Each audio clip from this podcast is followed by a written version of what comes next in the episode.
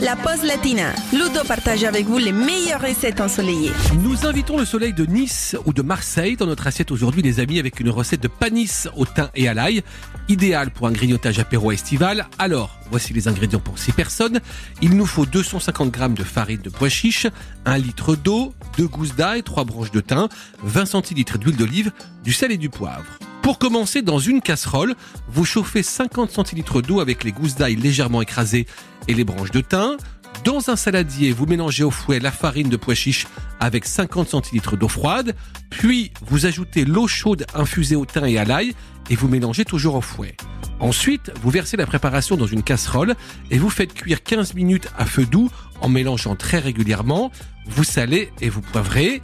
Et puis vous allez étaler la préparation dans un plat gratin sur environ 2 cm d'épaisseur.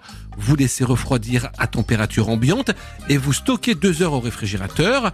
Et ensuite, vous allez couper tout ça en bâtonnets de 5 cm de long sur 2 cm de large.